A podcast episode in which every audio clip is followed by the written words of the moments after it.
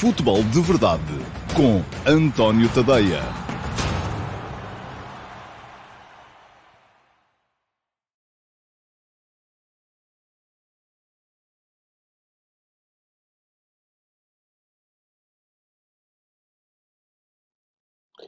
Olá, muito bom dia a todos. E hoje aqui com um pequeno problema de arranque, uh, porque me tinha esquecido de retirar daqui a tela uh, que dizia que o futebol de verdade ia começar dentro de momentos. Agora sim, já cá estou convosco para a edição número 556 do Futebol de Verdade, edição para 11 de março de 2022.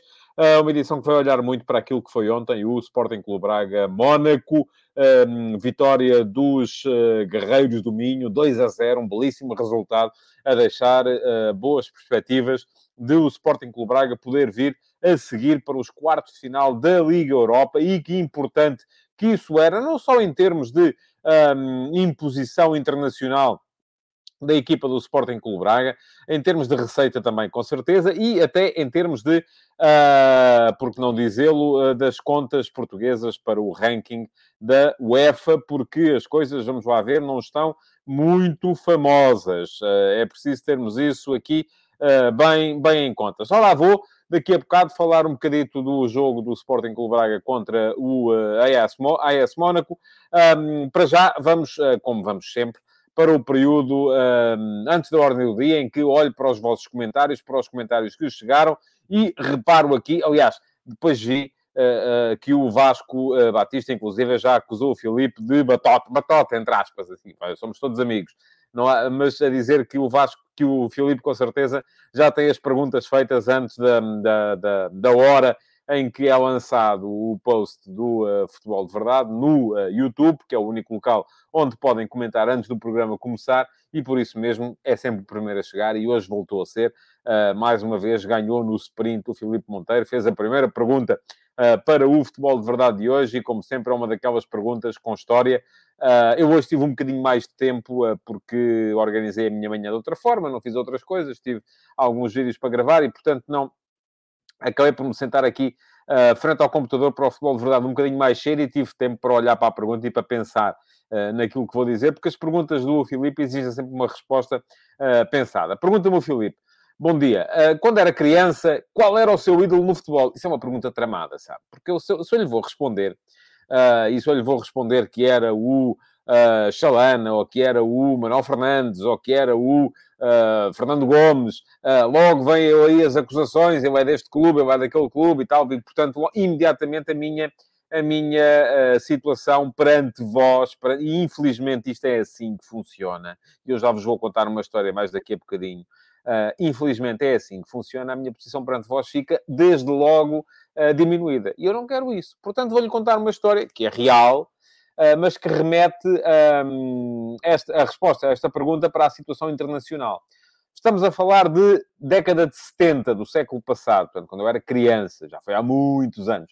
Uh, e na década de 70 do século passado, uh, para mais, para um puto que, como eu, não vivia num dos grandes centros urbanos, eu vivia em Corucha, 80 km de Lisboa, uh, de vez em quando lá conseguia que o meu pai me trouxesse a Lisboa ao futebol, para ver os, os os grandes jogadores ao vivo, mas basicamente não havia tantos jogos de futebol na televisão também, ah, e não havia internet para a gente poder ver os, os streams, não havia ah, nem sequer transmissões na televisão, eram muito raras, e portanto a ideia que nós fazíamos dos jogadores de futebol tinha muito a ver com as fotografias que saíam nos jornais, as fotografias que saíam de vez em quando nas revistas e, sobretudo, nas coleções de cromos.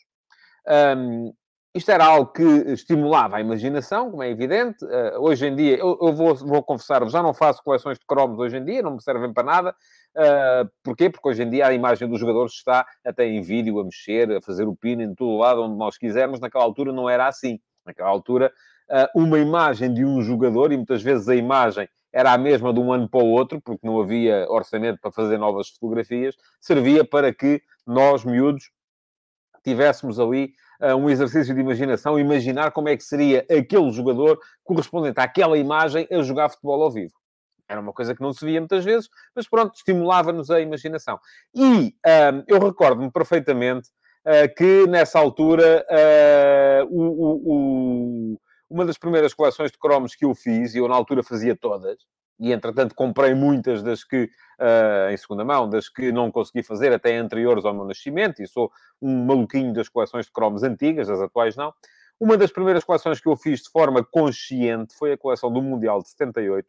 Ainda não a Panini, porque a Panini não chegava à cruz, uh, mas houve uma outra, creio que do Clube do Cromo, que foi uma das primeiras que eu fiz e que uh, também veio aqui uh, instigar um bocadinho o meu fascínio pelo futebol de seleções.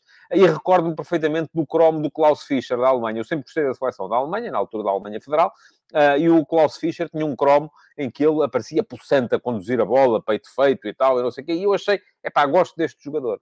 E sem nunca o ter visto jogar, um, depois ia perceber mais tarde, na altura não sabia, não sabia lá, uh, que ele uh, jogava no Schalke no FIA, ou no Schalke 04, um, e, e, e, depois de eu ter visto, lá o vi no, no, Mundial 82, porque no Mundial 82 ainda por cima eu era suplente, mas marcou uma vez um gol num pontapé de bicicleta, se não me engano, no jogo contra a França, aquela meia-final fantástica, França 3, RFA 3, aquela meia-final em que o Schumacher...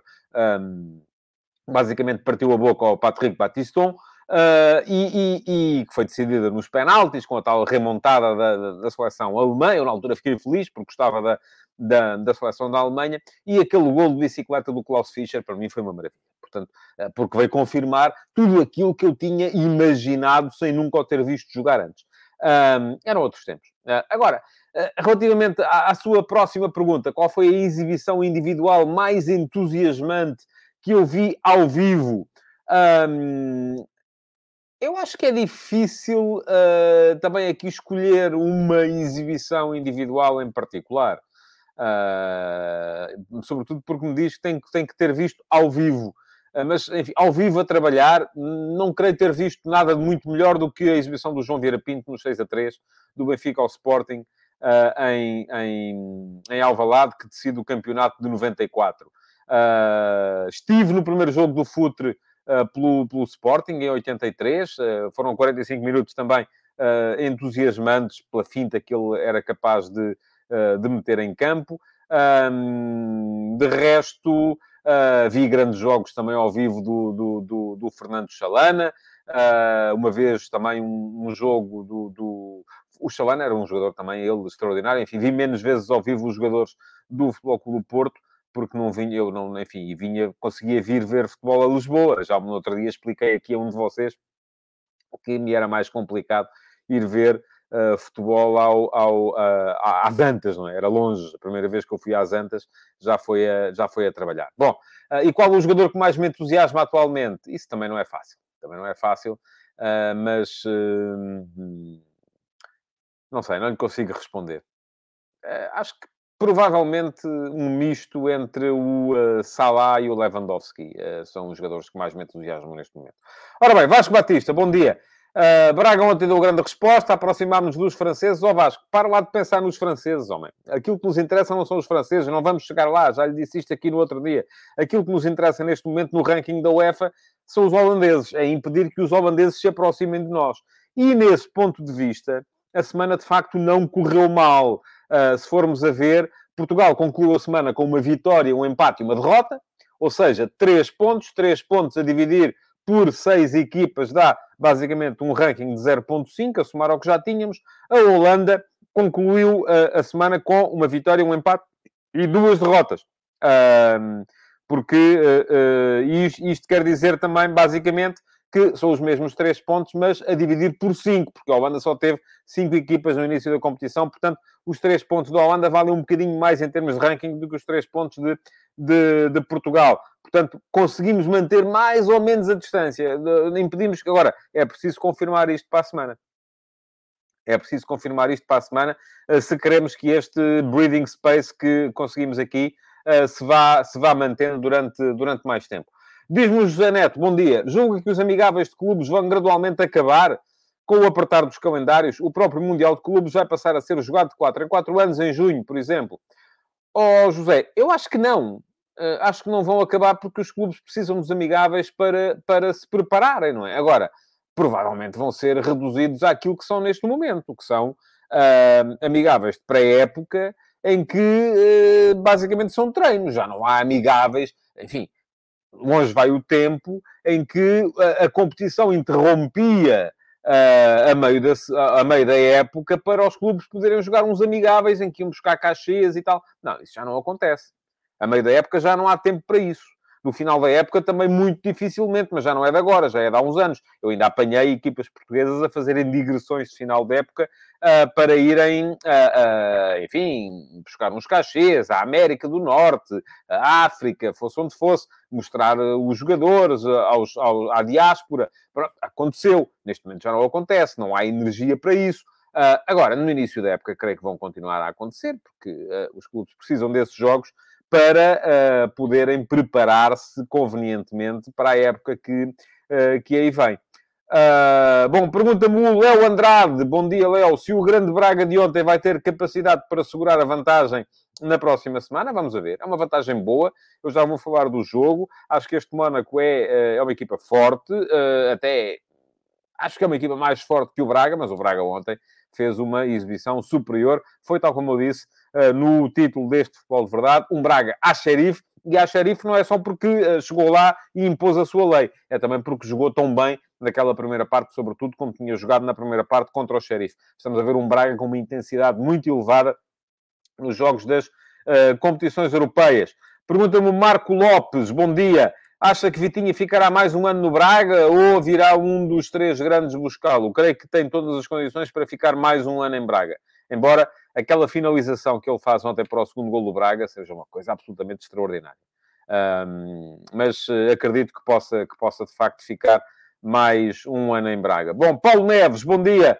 Fala-se sempre no melhor este mês, pelo segundo mês consecutivo. O primo, o primo para quem não sabe, é uma brincadeira Uh, eu costumo dizer que o Paulo Neves vem cá todos os dias falar do Ricardo Soares, treinador do Gil Vicente, dizendo que ele é primo dele. Um, e, portanto, é o Ricardo Soares. Foi eleito o melhor treinador do mês pelos seus pares, não pela imprensa. Uh, e quero o Paulo Neves saber quem é o pior. Não há piores aqui. Não há piores, uh, não sou capaz de. Eu acho que todos eles fazem um trabalho muito, muito, muito aceitável. depois, às vezes as coisas correm bem, às vezes as coisas correm mal. Uh, não, não me parece que seja uh, uh, justo aqui estar a eleger o pior, porque para isso tínhamos que saber todo, tudo aquilo que se passa lá dentro e não, e não sabemos. Alexandre Pereira Dias, bom dia. Estava à espera da intensidade que o Braga colocou, sobretudo na primeira parte? Não, Alexandre, não estava. foi uma surpresa para mim, uma boa surpresa para mim. Um, e, e, portanto, para responder muito concretamente à sua pergunta, não estava. E uh, o Alexandre continua, pergunto-lhe também o que espera do jogo mais logo no Estádio da Luz. Uh, tem que esperar também um bocadinho pelo final do programa, porque no final vou falar uh, do Benfica Vizela e do Porto Tondela, antecipar os dois jogos, o jogo do Sporting antecipá-lo apenas na próxima segunda-feira, porque o Sporting neste, nesta jornada vai jogar apenas na segunda-feira, fora de casa, com o Moreirense. Mais uma pergunta para o Simão Rochinol. Qual a sua opinião sobre a forma em que o Braga tem estado e se esta aposta a longo prazo na formação pode ajudar a encurtar a distância para os três grandes? O Braga tem estado, enfim, tem perdido pontos no campeonato, não é? Aliás, tem permitido que o Gil Vicente se tenha aproximado. Uh, mas na Liga Europa tem mostrado uh, muita, muita, muita categoria, muita capacidade. Uh, e não só acho, como tenho a certeza de que esta aposta na formação é a única forma de o Sporting Clube Braga encurtar a distância para os três grandes. Agora, não basta. É preciso que esta aposta seja consolidada e continuada. É preciso que depois o Braga tenha a capacidade para reter os seus talentos, em vez de os ceder na primeira vez que aparece um clube dos três grandes uh, a pedir para, para, para os levar. Um, é preciso que o Braga aposte na continuidade do trabalho das suas equipas técnicas. E tudo isso faz muita, muita, muita, muita diferença. Uh, uh, não, agora, que este caminho é o único, não tenho, não tenho grandes, uh, grandes dúvidas. Pedro Santos, bom dia. O que acha do atual futebol italiano? Está a nivelar por cima ou por baixo? Provavelmente nem uma coisa nem outra, Pedro. Um, eu acho que o futebol, o decréscimo do futebol italiano não é uma coisa de hoje. Uh, é uma coisa que já dura há algum tempo, é uma coisa que já dura a partir do momento em que foram impostas algumas regras em termos da circulação dos capitais. Se formos a ver, as grandes famílias uh, de, de, de, uh, de, benfeitores, vamos chamar-lhe assim, ah, que investiam no futebol italiano, nenhum deles investia seguramente a troco de coisa nenhuma, mas os Moratis, Uh, os, enfim, resta os Agnelli na Juventus, mas Moratti já foi embora do Inter, uh, Berlusconi já foi embora do Milan, uh, Cragnotti foi embora da Lazio, o, o, o Sensi foi embora da Roma, o, não, não, me recordo agora do nome do, do, antigo dono da Sampdoria, que fez aquela grande equipa da Sampdoria, era o magnata do petróleo, também já foi embora da, da, da Sampdoria, e portanto, tudo o que eram grandes equipas tinham atrás uma família tradicional que suportava, do ponto de vista financeiro, essas grandes equipas. E depois, tudo isto era enquadrável numa operação muito mais lato senso, e isto vai-me permitir fazer a transposição para o tema de Chelsea, em outros aspectos da economia italiana. Operações como a Monopolita, eh, eh, obviamente, tudo quando começou a haver uh, o, o, aumento das investigações à corrupção na sociedade italiana em geral, isto acabou por ter reflexos no futebol. Hoje em dia, o que é que temos? Temos muitos investidores estrangeiros, e, aliás, remeto-vos para o artigo acerca dos donos da bola, que está no meu Substack, e hoje ainda não coloquei aqui a passar em rodapé, é tadeia.substack.com, está agora aqui a passar. Um, já lá estão sete artigos da série Donos da Bola, um deles, salvo erro o segundo, foi sobre os clubes italianos. Um, hoje em dia são muitos os investidores estrangeiros que já estão lá, e quando entram os investidores uh, uh, estrangeiros, das duas, uma, ou é gente que quer lavar dinheiro, uh, e isso não é bom, mas continua a haver muito dinheiro para investir, naturalmente, ou como me parece ser o caso, na maior parte dos casos em, em, Itália, é gente que vê aquilo numa ótica de investimento para tirar retorno. E por isso mesmo em Itália, por exemplo, o Milan pertence a um fundo de investimento uh, que quer tirar dali lucro. Porque o, o Milan pertence hoje a um fundo de investimento porque, precisamente, o uh, investidor chinês que comprou o Milan um, depois não teve dinheiro para pagar o serviço da dívida. E como não teve dinheiro para pagar o serviço da dívida, perdeu uh, o, o, a dívida que tinha contraído para comprar o clube. Portanto, neste momento, o Milan, os donos do Milan estão lá para tirar dinheiro. É essa a lógica da operação. E, portanto, isto veio, uh, a transparência veio trazer aqui alguma perda de competitividade em termos internacionais. É verdade, mas o caminho tem que ser esse. Bom, isto uh, permite, naturalmente, que eu passe agora para, um, para o tema que tinha aqui alinhavado a seguir. O, o Mário Frias fala-me de Laurentiis, certo, a família de Laurentiis, mas não é a família tradicionalmente associada ao Napoli. Aí tínhamos Corrado Ferlaino, que foi o, o, presidente que levou para a Itália Diego Armando Maradona, Careca, uh, o alemão, uh, e, que fez a grande equipa do Napoli, a única equipa do Napoli que ganhou alguma coisa. Uh, e isto, enfim, tem, tem, tem, tem muito a ver também com a realidade do, do, do, do, futebol italiano. Ajudou-me aqui o César André Nóbrega, é verdade, sim, senhores. O senhor da Sampdoria chamava-se Paolo Mantovani, era um milionário do petróleo eh, que fez aquela grande equipa da Sampdoria, que chegou a ter Viali, Mancini, um, o Viercovod, enfim, uma grande equipa da Samp que chegou a andar em finais europeias uh, uh, e durante uma e que foi campeã de Itália também, uh, coisa que ultimamente não, não parece sequer possível. Pronto. Foi um bocadinho sobre futebol italiano, um bocadinho sobre investimento. Volto a lembrar-vos que têm no meu uh, Substack, tadeia.substack.com, já lá estão sete artigos sobre os donos da bola em sete países diferentes. Uh, as Big Five, ou seja, Inglaterra, França, Itália, Espanha e Alemanha. Quem é que manda e quem são os donos do capital nos clubes dessas cinco grandes nações do futebol mundial. Mas depois também já lá está um artigo sobre os donos da bola no futebol brasileiro e o futebol brasileiro, neste momento, é a maior janela de oportunidade que existe no mundo, em termos de futebol, porque os clubes são todos. É uma coisa recente, a possibilidade de transformação em sociedades anónimas de futebol é uma, é uma lei que tem meses, uh, e assim que os grandes investidores perceberem que há ali a potencialidade de fazer negócios a preço de saldo com clubes que são uh, absolutamente avassaladores em termos de seguidores, vão virar-se para ali, e isso já está a começar a acontecer. Quem lá chegar primeiro é que vai, é que vai uh, uh, conseguir apanhar o prémio, e também já saiu uh, o, uh, o, artigo, saiu esta semana, aquilo sai um por semana, dá algum trabalho a fazer, o artigo sobre os donos da bola no futebol russo, a provar todas as ligações ao senhor Vladimir Putin, seja através dos oligarcas que se aproveitaram do desmembramento da sociedade soviética e dos recursos que na altura ficaram ali à disposição em momento de privatização, seja através dos governos regionais, dos oblastes, eh, que uh, uh, são todos dominados pelo Partido Rússia Unida, o mesmo partido de uh, Vladimir Putin. Aliás,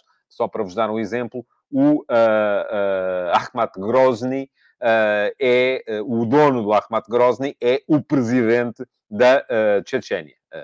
enfim, o filho de Akhmat Kadyrov, e que é neste momento sucedeu ao pai como presidente da Chechênia. O João Lopes diz que os fundos de investimento já operam no mercado brasileiro há muitos anos, é verdade, sim, senhores. Mas as facilidades fiscais, a lei que permite a constituição das sociedades anónimas de futebol, só entrou em vigor em setembro do ano passado e, aliás, começou por ser vetada por Jair Bolsonaro. aquilo que acontecia, e aconteceu, por exemplo, no histórico uh, rebentamento do Corinthians, uh, quando lá esteve a MSI, era que, eh, por portas e travessas, o dinheiro entrava e depois havia promessa de retribuição de lucros e tal. Mas não era a mesma coisa. Hoje em dia, aquilo que é possível, e que acontece, por exemplo, com John Texter, o tal milionário americano que uh, esteve aparentemente ligado à possibilidade de comprar ações da Benfica SAD, uh, comprou o Botafogo, ele também já é dono de parte do capital do Crystal Palace. Aquilo que acontece é que, neste momento, Uh, se o João Lopes tiver dinheiro e quiser chegar lá, pode chegar e comprar. E é seu. E faz o que quiser. Não, e tem facilidades fiscais perante uh, uh, paga, por exemplo, um imposto único de 5% sobre a receita nos primeiros 5 anos, não paga mais. Ora, isto não é bem a mesma coisa do que aquilo que acontecia antes, João. Desculpe lá estar a contradizê-lo, sei que tem razão, que já lá operam, mas não operam desta maneira. O Marco Pacheco Guerreiro vem dizer, uh, João Lopes, não se esqueça que alguém tem de defender muito bem e depois, ah, não, isto é sobre outro tema. Pronto, este aqui nem estava a acompanhar, não sei qual é o assunto, provavelmente tem a ver com o meio-campo da seleção. Já lá vamos, temos tempo para chegar a esse tema. Hoje não vai acontecer. Bom, escrevi hoje de manhã, no último passe, no meu uh, Substack, tadeia.substack.com, sobre a situação dramática em que se encontra neste momento o uh, Chelsea, Uh, porque, de repente, uh, devido à associação de Roman Abramovich, o uh, milionário, trilionário, multitrilionário russo, enfim, ele tem uma série de nacionalidades, até a portuguesa, que é dono do Chelsea, a associação dele a Vladimir Putin levou o, levou o, o, o governo britânico a uh, congelar tudo aquilo que são as atividades financeiras do Chelsea. Já falei aqui disso ontem. O Chelsea, neste momento, não pode vender merchandising, não pode vender bilhetes, não pode vender jogadores, inclusive não pode vender o clube, porque estava, já há várias propostas em cima da mesa, há um banco americano a tratar da venda, mas neste momento não é possível. Há quem diga que se Abramovich quiser abdicar do dinheiro, o Chelsea pode ser vendido uh, e o dinheiro pode ir, imaginem-se, para um fundo de auxílio às vítimas da guerra da Ucrânia. Uh, portanto, pode dar-se esse caso. Abramovich aí seria candidato ao Nobel da Paz, porque estamos aqui a falar, basicamente, meus senhores, em 2,4 mil milhões de euros entre o valor uh, que vale o clube neste momento e o uh, valor uh, da, um, da dívida do Chelsea a Abramovich, que foi injetando sempre dinheiro e neste momento uh, tem, uh, tem, tem créditos perante, perante o clube. Ora, muito bem. Eu não tenho nada a dizer sobre este tema. Acho que o governo britânico gera sua, esta questão como achar que deve gerir. Aquilo que eu tenho, ou melhor, o que eu tenho a dizer não é sobre este tema em particular. O que eu acho é que esta questão já devia ter sido atacada há muito tempo. Porque o dinheiro da Abramovich não passou a ser sujo no dia em que Putin invadiu a Ucrânia. O dinheiro, das duas, uma. O dinheiro da Abramovich ou era sujo antes, porque a Cibneft foi construída, ah, enfim, nas condições de que todos já lemos ou ouvimos falar, ah, ou então não passou a ser sujo agora. Porque aquilo que temos que ver aqui é o futebol, neste momento, está absolutamente vulnerável a, a, aos investidores que lhe apareçam. E atenção, eu sei que vocês vão. Há aí muitos de vocês que vão agora dizer assim: ah, pois, o futebol é o dinheiro, isto se não fosse o dinheiro, se fosse. Não, não, não tem nada a ver com isso. Não é o futebol, o futebol não pode controlar aqui nada disto.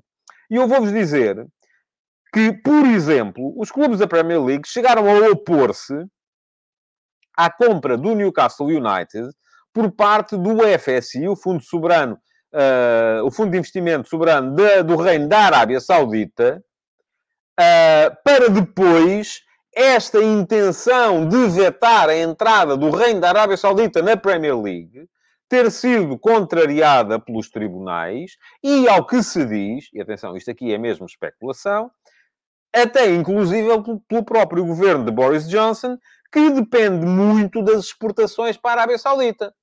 Automóveis, tudo o que é maquinaria, armamento, aviões, caças. E, e vão dizer assim, ah, mas o que é que tem a Arábia Saudita? A Arábia Saudita além de ser um dos reinos que me, mais desrespeita aos mais básicos direitos humanos no mundo, está neste momento envolvida numa guerra, na guerra civil do Iémen, e aqui não vou sequer dizer qual é que, é quem são os bons e quem são os maus, não tenho conhecimentos para isso. Um, acho que provavelmente não há bons, são todos maus, mas enfim, isto já não é da, da, da minha alçada e uh, uh, uma guerra que está neste momento a aproximar-se dos 400 mil mortos, desde 2015, que foi quando começou. Então, mas isto não nos choca? Porquê? Porque não aparece a abrir os telejornais? Então, mas esperem lá. De repente, o regime chinês é um regime fantástico e podemos aceitar o dinheiro da China, mas não podemos aceitar o dinheiro da, da, dos, dos oligarcas russos. Eu acho é que, e não, isto, isto que vou dizer a seguir, não escrevi, eh, mas penso que toda esta situação acaba por ser uma pequena vitória da Superliga. E isto é um, é um long, long shot, mas é, é aquilo que eu penso. Hoje alguém me dizia nos comentários no post de Facebook: Ah, o futebol devia fazer como a NFL, eh, porque na NFL, e quem não sabe, a NFL é a Liga de Futebol Americano dos Estados Unidos, um, não é qualquer um que pode chegar e comprar. E é verdade. A própria NFL, a Liga, tem o poder de vetar uh, quem não quer como proprietário de uma equipa. E sendo isso possível, obviamente que é, é, é melhor e é possível uh, dizer, não, este senhor Abramovich não entra, este senhor Ribolovlev não entra, este senhor Fedorichev não entra, este senhor Usmanov não entra, este senhor da Arábia Saudita não entra, este senhor uh, da, da Fosun não entra. E chegamos aqui e, e percebemos quem é que pode entrar, quem é que pode comprar e quem é que não pode. Acontece que o futebol europeu não está organizado assim. Nenhuma liga, neste momento, a não ser que seja uma liga fechada, como é a NFL, onde não há subidas nem descidas, onde não podem entrar novas equipas, a não ser que o Conselho de Administração autorize. Uh, uh, nenhuma liga de futebol do mundo pode impedir a, compra, se não pode acontecer o que aconteceu na, na, na, na, Premier League, em que os clubes disseram, para a Arábia Saudita se calhar é melhor não. E vieram aos tribunais e disseram, sim senhor, pronto. E agora o futebol é que tem a culpa? O futebol é que paga as favas? Não pode. Não pode ser. Temos que perceber que o futebol está a, a, a está a, ser aqui, um, a apanhar um bocadinho por tabela e que não pode controlar a forma como o, o, o, os, os investidores vão entrando ou não vão entrando. E aquilo que muitos de vocês, se calhar, queriam, que era o regresso ao tal tempo em que não há dinheiro no futebol, em que se jogava pelo amor à camisola, não vai acontecer. Não vai acontecer porque há televisão a fazer dinheiro, há, há, há merchandising a fazer dinheiro, e aí a culpa é de todos nós, porque foi esse o futebol que nós, que nós queremos. Pergunta-me o Pedro MF Barreira no uh, Instagram, mas afinal os clubes não deviam ser dos sócios. Ó oh, Pedro, isto, ouça, você pode achar isso, eu também posso achar, mas uh, não é isso que diz a lei, não é? Os clubes são de quem os comprar. Uh, diz o João Lopes, que uh, gosta sempre de me contrariar. Você, oh, João, você está a começar a, a, vai ganhar o troféu ao Paulo Neves, já está aí com a taça na mão. É, vamos instituir a taça de quem me contraria mais. Um, com a Superliga seria pior, aí sim não haveria escrutínio, o dinheiro sujo seria até incentivado. Não sei. Por exemplo, nas ligas norte-americanas, não é assim que acontece. E são ligas fechadas. Agora não sei. Diz o Carlos Santana, a China invadiu o Nepal e ninguém se recorda. A Turquia invadiu e lá continua parte do território do Chipre. Chipre, que é um país da União Europeia. Pronto, ok. Estamos a entrar na geopolítica. Não quero levar o, um, o programa para aí. Uh, o Jorge Parente diz que o futebol devia fazer um downsizing de modo a deixar de ser tão dependente de dinheiro sujo que se mistura com a política. Pois, mas ouça, não é possível. O futebol está na sociedade. A sociedade é isto.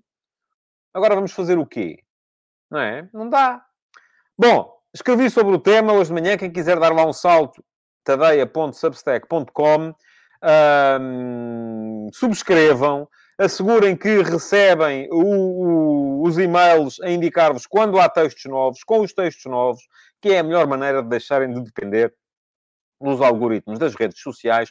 O Substack tem desde anteontem uma app, podem instalar a app, não pagam nada por isso. Uh, uh, e a partir daí passam a, receber na app os textos dos autores que vocês quiserem subscrever, e estão lá vários, uh, e há lá coisas muito interessantes. Uh, portanto, se forem a qualquer dos meus textos, têm lá sempre um link para poderem instalar, dos mais recentes, desde que a app, para poderem instalar a app. E quando vos digo que é bom fugir do algoritmo das redes sociais, deixem-me só fazer aqui um pequeno parênteses, porque ontem uh, senti vergonha alheia, e escrevi isso no Facebook, com os comentários que foram saindo em torno uh, da publicação do F80 do Fernando Peiroteu.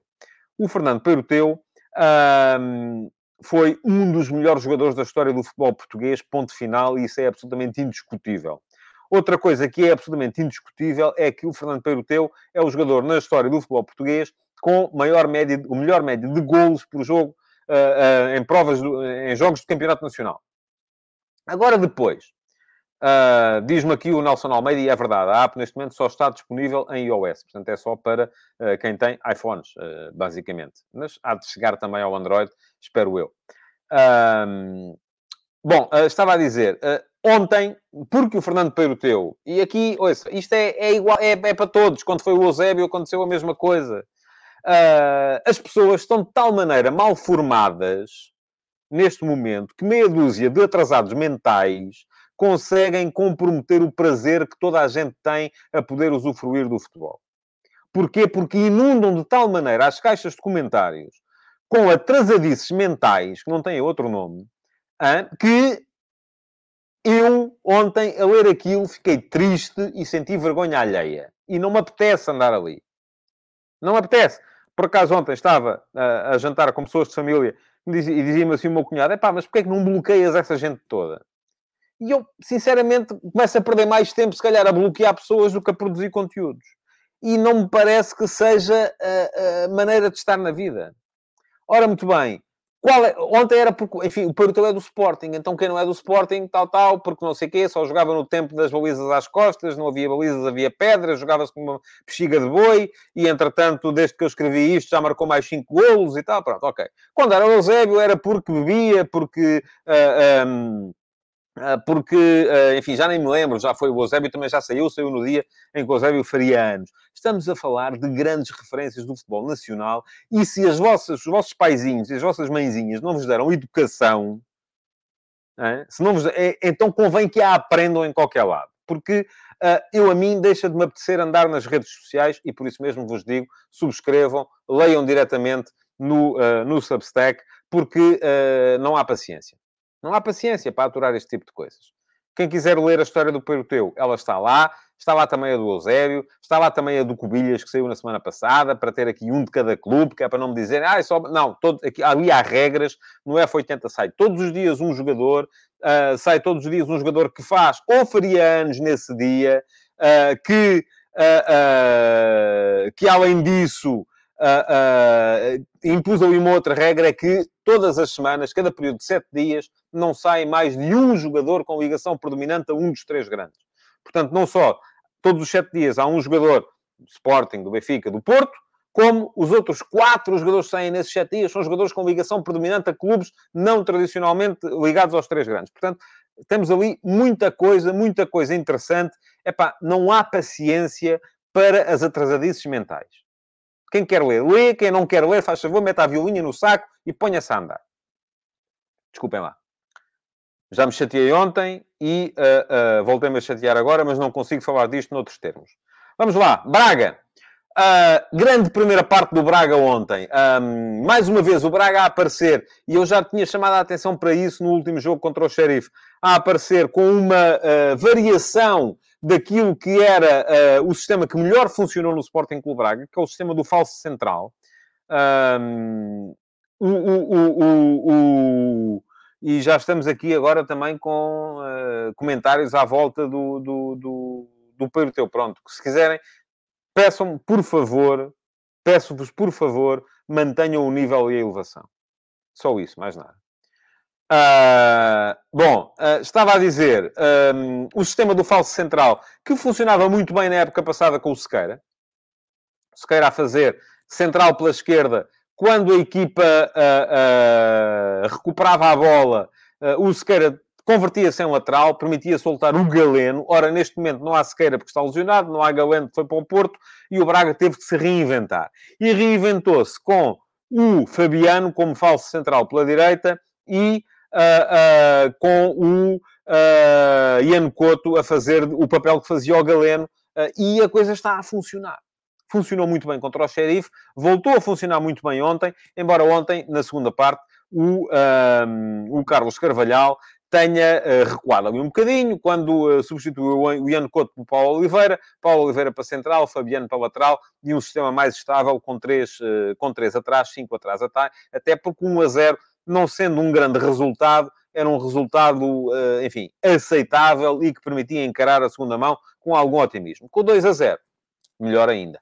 O Braga entrou muito bem. Na primeira parte, fez uma primeira parte extraordinária, com um ritmo e com uma intensidade fantásticas, como eu não julgava, e já o disse aqui, não julgava possível. Marcou cedo, um lance de oportunidade do Abel Ruiz. Podia ter feito o segundo golo, Uh, e teve ocasiões para isso durante a primeira parte, não aguentou este ritmo durante o jogo todo e a segunda parte, é preciso dizê-lo também, foi do Mónaco.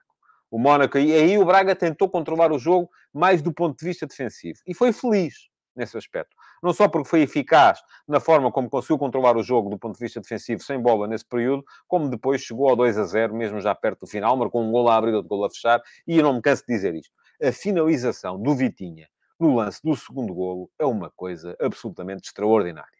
Não se vê muito disto.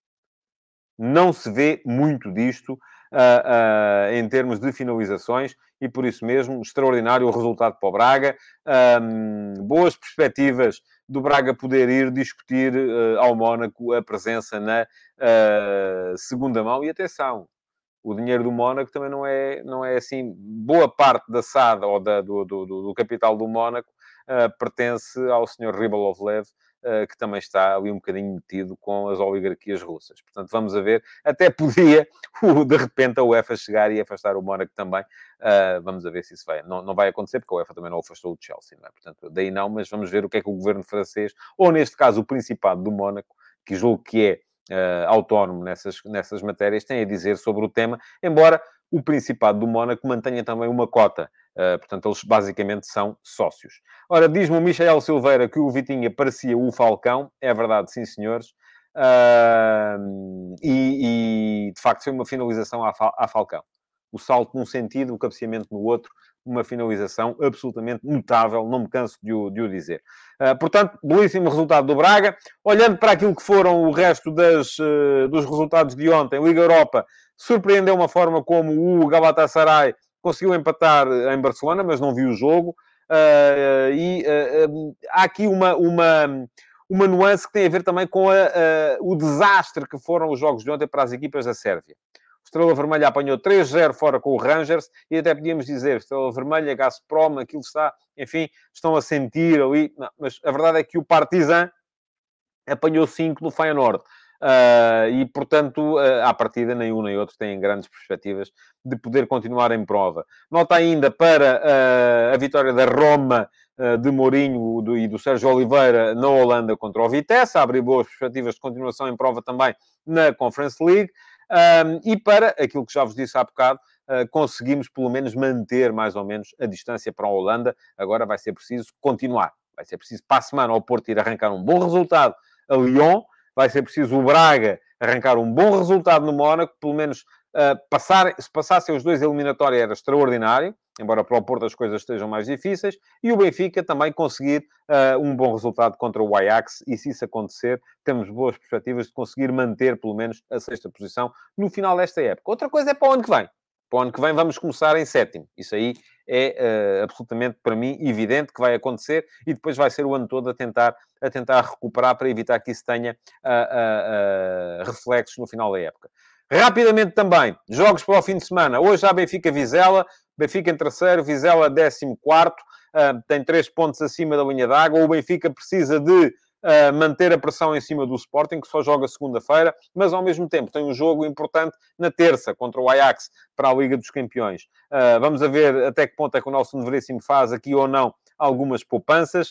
Uh, o Vizela chega ao jogo com cinco partidas sem ganhar, mas o Benfica uh, tem sofrido sempre golos. E se formos a ver os únicos dois jogos dos últimos uh, em, em, que o Benfica não sofreu golos foram o jogo em Aroca, onde o, não sofreu porque o Vlaco Dimos defendeu um penalti, e em casa com o Vitória Sport Clube, onde não sofreu porque o Estupinhão duas vezes na cara do Vlaco Dimos não conseguiu fazer golos. Portanto, uh, vamos a ver se o Benfica consegue acertar atrás, para depois uh, ser capaz, eu na frente não tenho grandes dúvidas de que vai fazer golos. Agora, a questão está mesmo atrás. Entender muito daquilo que for a gestão da equipa por parte do Sérgio Conceição. O Porto ganhou 21 dos 25 jogos desta Liga. Ganhou os últimos 11 confrontos diretos contra o Tondela. Mas como é que o Porto vai entrar em campo, não é? Tem jogadores para, para, em condições para, para, para poder manter uma boa intensidade? O Tondela está aflito, está ali. Isto até pode vir a ser a final da taça, mas neste momento, é o, o, o, líder do campeonato a jogar contra uma equipa que está a lutar para não descer.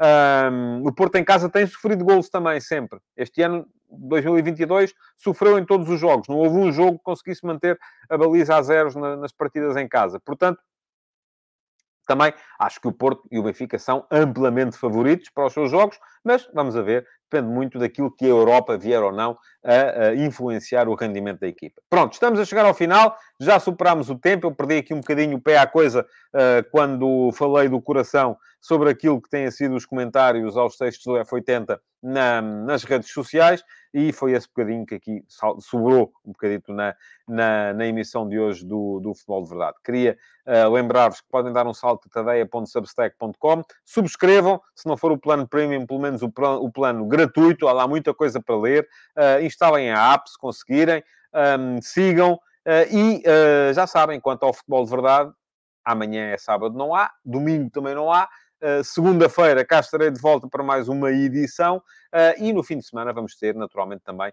conteúdos uh, para subscritores premium no meu Substack. Muito obrigado por terem estado aí, então, e até amanhã. Um bom fim de semana e aproveitem para ver muito futebol. Futebol de Verdade, em direto de segunda a sexta-feira, às 12h30